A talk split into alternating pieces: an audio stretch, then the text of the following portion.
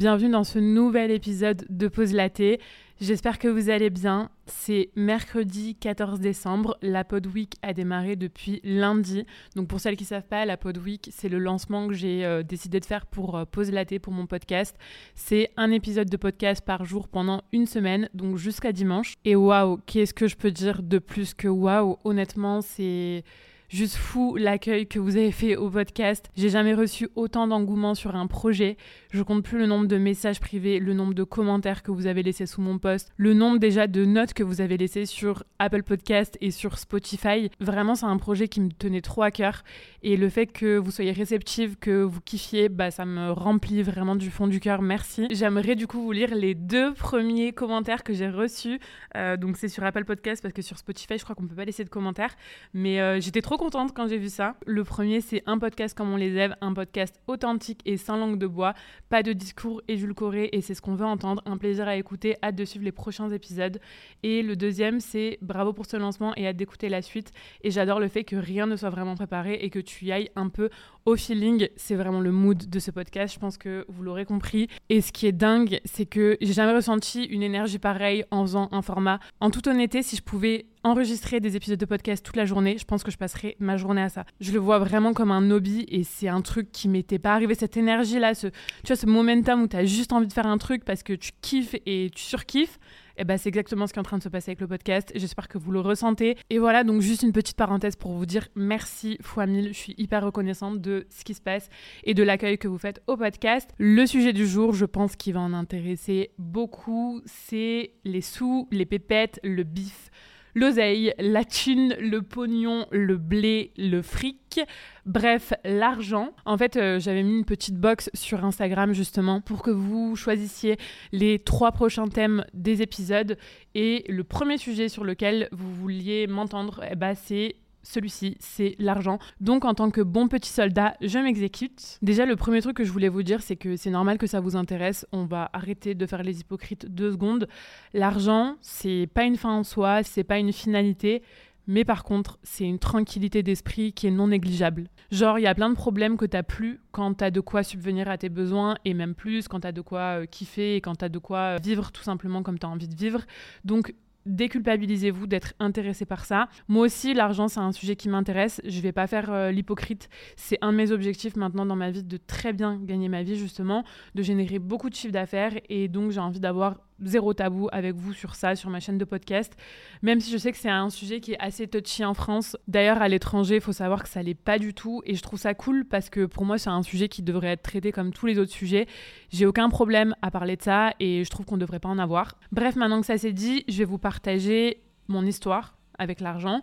Alors je vais beaucoup te parler de moi, mais encore une fois, j'ai pas envie que ce soit perçu juste pour étaler mon histoire. Je veux vraiment que peut-être vous puissiez vous reconnaître dans certains de mes mots, dans certaines situations que j'ai vécues, et que du coup ça vous fasse écho. Et dans tous les cas, c'est super important de vous planter le contexte parce que en fait toute la suite et tout ce que j'ai vécu par la suite à travers l'argent, ça a été conditionné par mon histoire, mon parcours.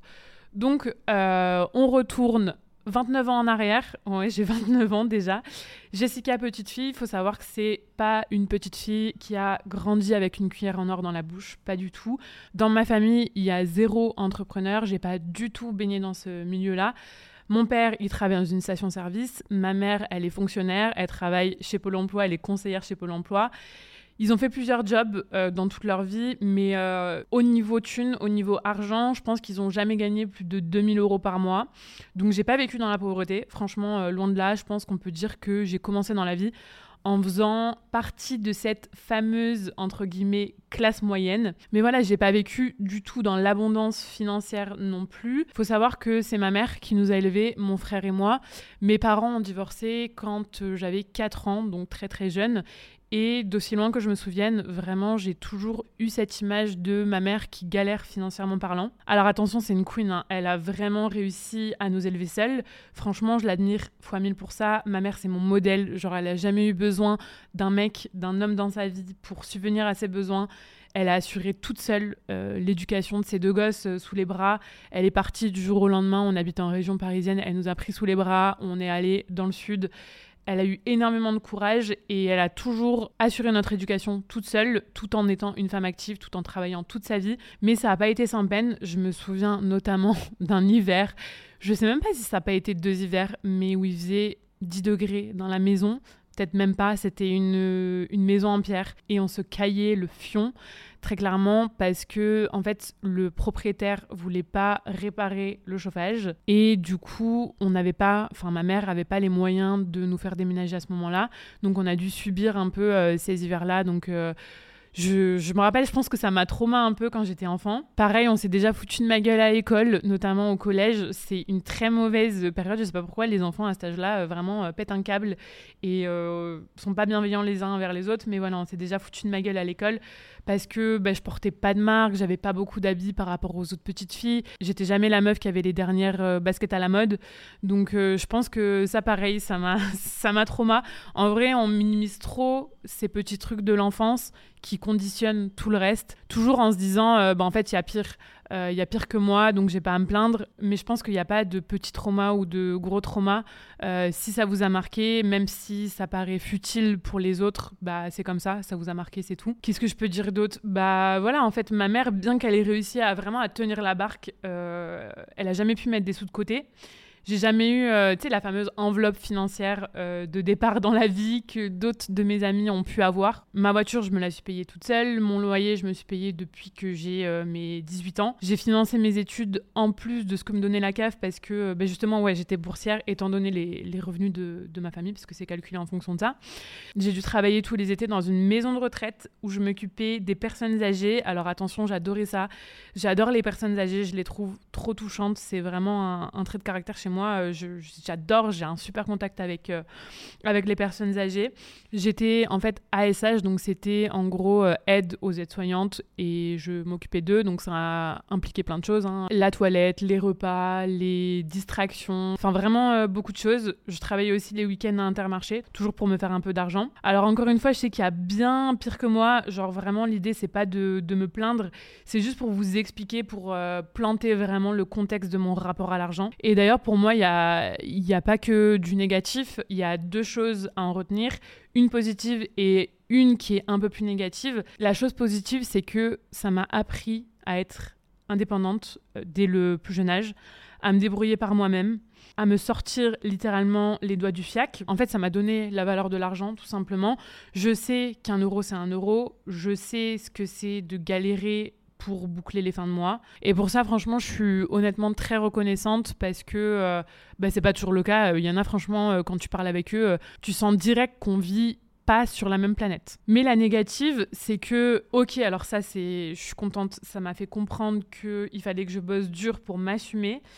Mais de l'autre côté, j'ai pu penser, je pense, que peu importe ce que je ferais, de toute façon, je pourrais jamais gagner très très bien ma vie parce que j'ai vu ma mère se tuer à la tâche. Elle a toujours travaillé, elle a jamais été au chômage, elle a enchaîné les jobs, elle s'est vraiment donnée à 100%. Et malgré ça, elle pouvait à peine subvenir à ses besoins, à nos besoins. Et donc inconsciemment, je pense que ça m'a fait un peu baisser entre guillemets mes ambitions professionnelles et financières au début. Et deuxième chose, pareil inconsciemment, ça m'a fait penser que tous les riches sont forcément des connards. C'est lié encore une fois à ma mère qui est un peu anti-capitaliste, je sais même pas pourquoi je dis un peu, c'est euh, même carrément anti-capitaliste. Elle est euh, très théorie du complot, très théorie des GAFA, d'une dizaine de personnes, euh, d'une dizaine d'hommes surtout riches qui contrôleraient absolument tout. Nous, on serait des petites marionnettes et voilà, qui auraient le pouvoir de faire des mauvaises choses parce que bah, ils ont plein de pognon. Et franchement, je dis pas que c'est 100% faux. ma mère, c'est une personne très sensée. Je pense qu'elle a raison sur plein de choses. Euh, l'histoire nous a prouvé que euh, homme plus argent plus pouvoir, ça pouvait faire très très mauvais euh, ménage. Mais voilà, ça m'a quand même ancré cette pensée que si t'étais riche, t'étais forcément une mauvaise personne. Donc voilà, j'ai grandi avec tout ça et ce que ça a donné dans un premier temps, le cocktail que ça a donné, c'est une Jessica qui fait n'importe quoi. Et quand je dis n'importe quoi, je pèse mes mots avec son argent. Vraiment, ma gestion financière entre mes 18 et mes 27 ans, elle était catastrophique. Et c'est pour ça que je me permettrai jamais de critiquer quelqu'un ou de juger quelqu'un sur sa manière de dépenser son argent. parce qu'en fait, j'étais la pire. Clairement, j'ai aucune leçon à donner là-dessus. Il y a juste un truc à retenir, c'est que tout ce que je gagnais, absolument tout ce que je gagnais, le moindre euro que je gagnais, je le dépensais. Alors, j'ai jamais fait de, de, crédit à la conso et franchement, quand je vois mon passé, je me dis que c'est limite un, un miracle. Je pense que j'avais quand même mes limites mais j'étais vraiment pas capable de mettre un seul euro de côté pendant cette période-là et ça m'arrivait très souvent d'avoir des agios parce que j'étais à découvert. C'est simple, en fait, quand j'ai commencé dans le salariat, tout ce que je gagnais ne restait pas plus de quelques jours sur mon compte en banque. Pour la petite anecdote, mon frère à ce moment-là travaillait en banque et bien sûr, bah, ma conseillère, elle faisait partie de la même agence, donc ils se connaissaient bien. Et franchement, j'avais tellement honte pour lui, si vous saviez. À ce moment-là, euh, je ne sais pas si vous êtes au courant, mais en fait, euh, vous avez une note bancaire sur 10 et je crois que ma note, elle était tellement catastrophique qu'elle était euh, juste avant les personnes qui sont interdites bancaires. Genre, c'était vraiment une catastrophe. Et comment je l'analyse tout ça avec euh, bah, un peu plus de recul et un peu plus d'âge aussi euh, c'est que je pense que j'avais besoin de compenser. Clairement, tout mon argent, toute ma thune, elle allait dans les fringues. Je pense en réponse à la petite Jessica un peu traumatisée parce qu'on se foutait de la gueule à l'école. J'avais envie de faire croire en fait que j'étais dans l'abondance. Jour de paye, je filais chez The Couples pour m'acheter le dernier sac. Il pouvait me rester 20 balles sur mon compte en banque que si on me proposait d'aller au restaurant à ce moment-là, je disais quand même mais oui, mais pas de souci, on va au resto, tout va bien. Je pouvais payer des bouteilles de vodka en boîte avec mes potes alors qu'il me restait peut-être, euh, je sais pas moi, 80 balles sur mon compte en banque. Mais vraiment, euh, genre moi, ça me posait euh, aucun souci quoi à ce moment-là. Et pourtant, je gagnais pas mal ma vie parce que je en agence, donc en gros, je gagnais entre 1800 et 2000 euros par mois.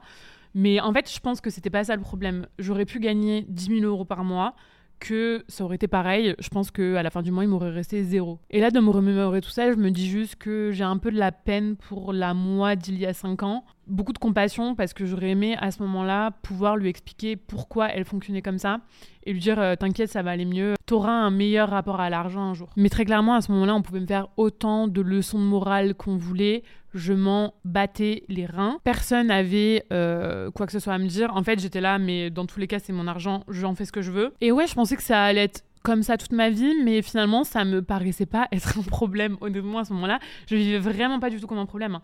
Moi, j'étais là, genre juste, euh, je vis ma best life et, euh, et, ouais, je dépense mon argent et je peux pas mettre d'argent de côté, mais c'est normal, tu vois, genre c'est normal de vivre à flux tendu sans jamais mettre de l'argent de côté.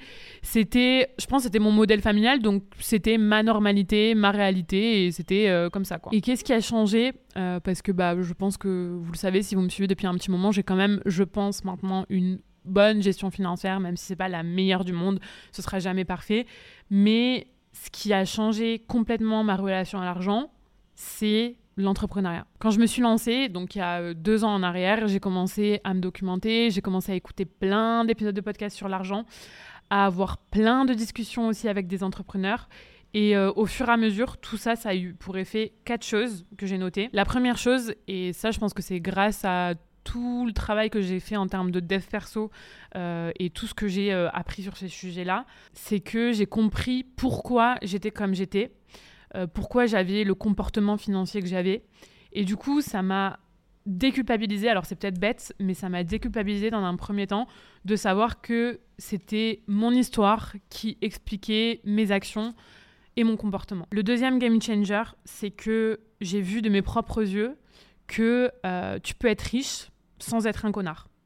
Merci aux réseaux sociaux pour ça. En fait, ce qui se passait, c'est que avant, euh, tous les gens qui gagnaient beaucoup d'argent, j'entretenais un espèce de mystère autour d'eux. Pourquoi? Parce que j'en côtoyais pas. J'en avais pas dans mon cercle. Et en plus, avec euh, voilà ma mère qui était un peu anticapitaliste, je me disais que c'était euh, forcément des mauvaises personnes.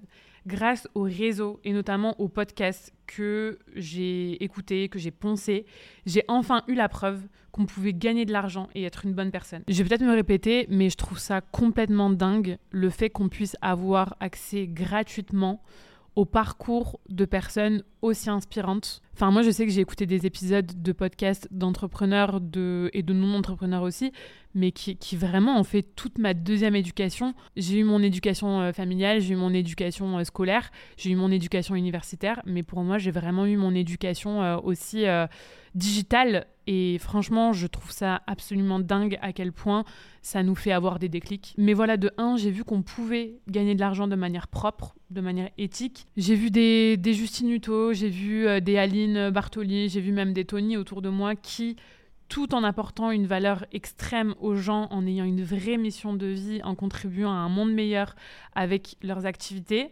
gagner de l'argent. Donc moi, ça m'a poussé à me dire, bah, pourquoi pas moi? En fait, j'ai envie de faire partie de cette catégorie de personnes qui, tout en gagnant de l'argent, font du bien autour d'eux. Alors l'éthique passera toujours avant parce que justement, j'ai trop la valeur de l'argent pour faire acheter de la merde aux gens, très clairement. Vous me verrez jamais faire du dropshipping, vous me verrez jamais vendre du high ticket, simplement pour la raison que ça élèverait la valeur perçue de mes offres.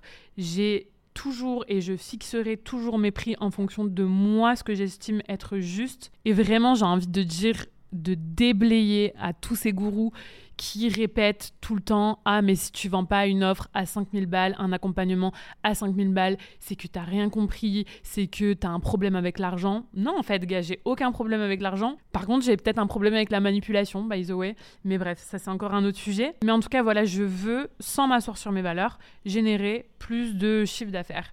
Travailler pour générer plus d'argent. Et de deux, bah, j'ai compris qu'avec de l'argent, tu peux faire plein plein de choses. Effectivement, tu peux euh, bah, t'acheter des grosses bagnoles et des yachts, mais t'es pas obligé de faire ça. Euh, tu peux aussi euh, décider d'embaucher pour créer de l'emploi. Tu peux mener des projets caritatifs, donner des sous-sous à des assos. Tu peux financer des créations d'entreprises. Tu peux aussi, ça c'est un peu plus perso, mais moi c'est des vrais objectifs de vie, mettre à l'abri tes enfants, mettre à l'abri ta famille, te faire kiffer, faire kiffer ta famille. Moi là, il y a ma mère qui vient à Bagneux dans quelques jours. Ben, je suis trop contente de pouvoir la régaler, d'avoir les fonds pour la régaler. Je lui ai payé les premières nuits d'hôtel. Je vais lui offrir des vacances. Elle le sait pas encore, mais je vais lui offrir des vacances sur les îles. Euh, j'offre des restos à Tony. Enfin bref, ça me permet de faire tellement de choses en fait, de, bien gagner ma vie. En fait, je pense que gagner de l'argent, ça amplifie la personne que tu es déjà à la base. Et donc la conclusion que j'ai par rapport à ça, c'est qu'il faudrait que plus de gens bien deviennent riches. Parce que les problèmes justement pour moi de ce monde, alors là, on va partir dans un truc très philosophique, hein. mais c'est qu'il y a trop de gens mauvais qui sont riches. Et donc, comme je considère être quelqu'un de plutôt bien, bah, je veux devenir riche. Alors, je sais qu'il y en a plein qui me, qui me diront oui, mais tu peux œuvrer avec d'autres choses que l'argent, blablabli, blablablou. C'est pas faux, hein. je, je suis d'accord. Mais perso, moi, je préfère jouer avec les règles du jeu. On vit dans une société capitaliste et l'argent, malheureusement ou heureusement, bref, c'est pas le débat, c'est ce qui dirige le monde. J'ai pas envie de me battre contre ça parce que pour moi, on est allé trop deep dans le truc et il y aura pas de retour en arrière. Donc je préfère tout simplement intégrer le truc plutôt que de me battre contre le truc, tu vois. Le troisième effet que ça a eu pour moi, c'est que j'ai appris de vraies règles financières.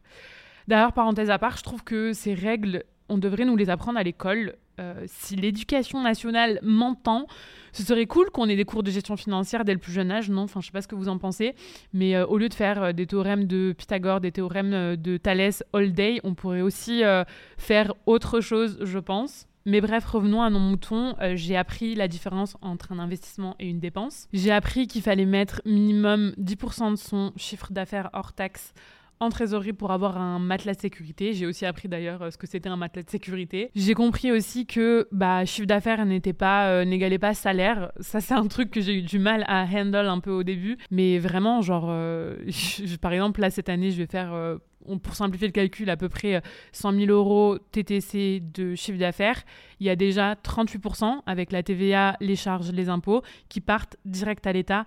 Donc ça veut dire que euh, quasi 40 000 euros sur ces 100 000 euros ne sont d'office pas à moi, plus les dépenses, enfin plus plein de choses. Encore une fois, c'est pas un cours d'éducation financière aujourd'hui, mais voilà, j'ai compris euh, cette différence-là. J'ai compris aussi qu'il fallait pas forcément compter sur la retraite et sur l'État parce qu'il n'y a rien de moins sûr que de compter là-dessus.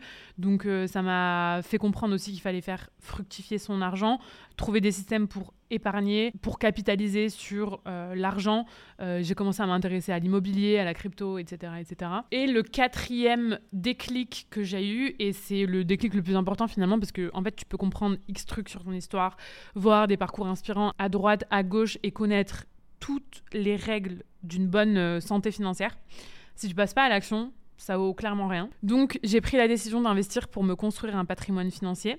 J'ai pris les services d'une gestionnaire de patrimoine. Maëlle, si tu passes par là, euh, petit coucou. Parce que, ok, j'ai les principes de base, mais l'investissement, c'est très technique, c'est un vrai métier. Et perso, j'ai déjà un vrai métier, donc j'ai préféré euh, tout simplement déléguer cette partie-là, c'est un choix. Ce qui fait qu'actuellement, j'ai quand même plusieurs euh, milliers d'euros euh, de côté. J'ai investi minimum 300 euros par mois en bourse, en crypto.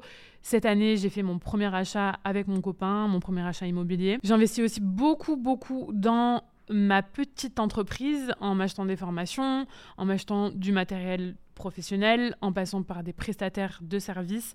Les commentaires sur Insta, par exemple, c'est plus moi qui réponds. Je fais appel de temps en temps à une graphiste. J'ai pris une monteuse. Bref, j'ai compris que toutes ces choses-là, tous ces investissements-là, parce que ce ne sont pas des dépenses, j'ai compris que c'était bien plus important justement que m'acheter des fringues dont j'ai absolument pas besoin. Et donc tout ça en mettant les efforts nécessaires dans euh, mon entreprise bah, pour qu'elle grossisse et donc faire plus de chiffre d'affaires. Alors pour certains, tous ces efforts-là financiers, ce sera pas grand-chose, mais je vous rappelle quand même qu'on passe d'une GCK pour qui c'est normal d'être à découvert de 300 balles tous les mois juste parce qu'elle est en priorité numéro une de s'acheter du Jadig et Voltaire, à une Jessica qui réussit à se faire prêter de l'argent par la banque, tellement elle a, entre guillemets, euh, bah, level up sa gestion financière en deux ans. Alors ok, je craque encore sur des pièces de créateurs de temps en temps, c'est un peu euh, mon trait toxique, mais je suis pas peu fière de l'évolution que j'ai eue. On arrive à la fin de ce podcast. Je pense qu'il aurait été long, mais euh, bah, il y a tellement de choses à dire. Et encore, j'ai parlé vraiment que de la partie rapport à l'argent, vraiment plus du côté état d'esprit, les déclics qui, moi, m'ont aidé. J'ai l'impression d'avoir énormément parlé de moi, mais euh, en même temps, c'était le but. Et surtout, je sais que beaucoup de personnes vont pouvoir se reconnaître dans mon profil de cassos de l'argent. L'objectif, toi qui m'écoutes à travers cet épisode de podcast, c'est que tu saches que peu importe ta situation actuelle, peu importe que tu gagnes bien ta vie ou pas encore bien ta vie, tu déculpabilises, que tu saches que tout est possible et que l'argent, c'est une énergie, ni plus ni moins, et aussi bah, que tu as appris peut-être deux, trois trucs de gestion financière à travers surtout la dernière partie de ce podcast. Merci de m'avoir écouté et à bientôt dans un nouvel épisode de Pause Laté.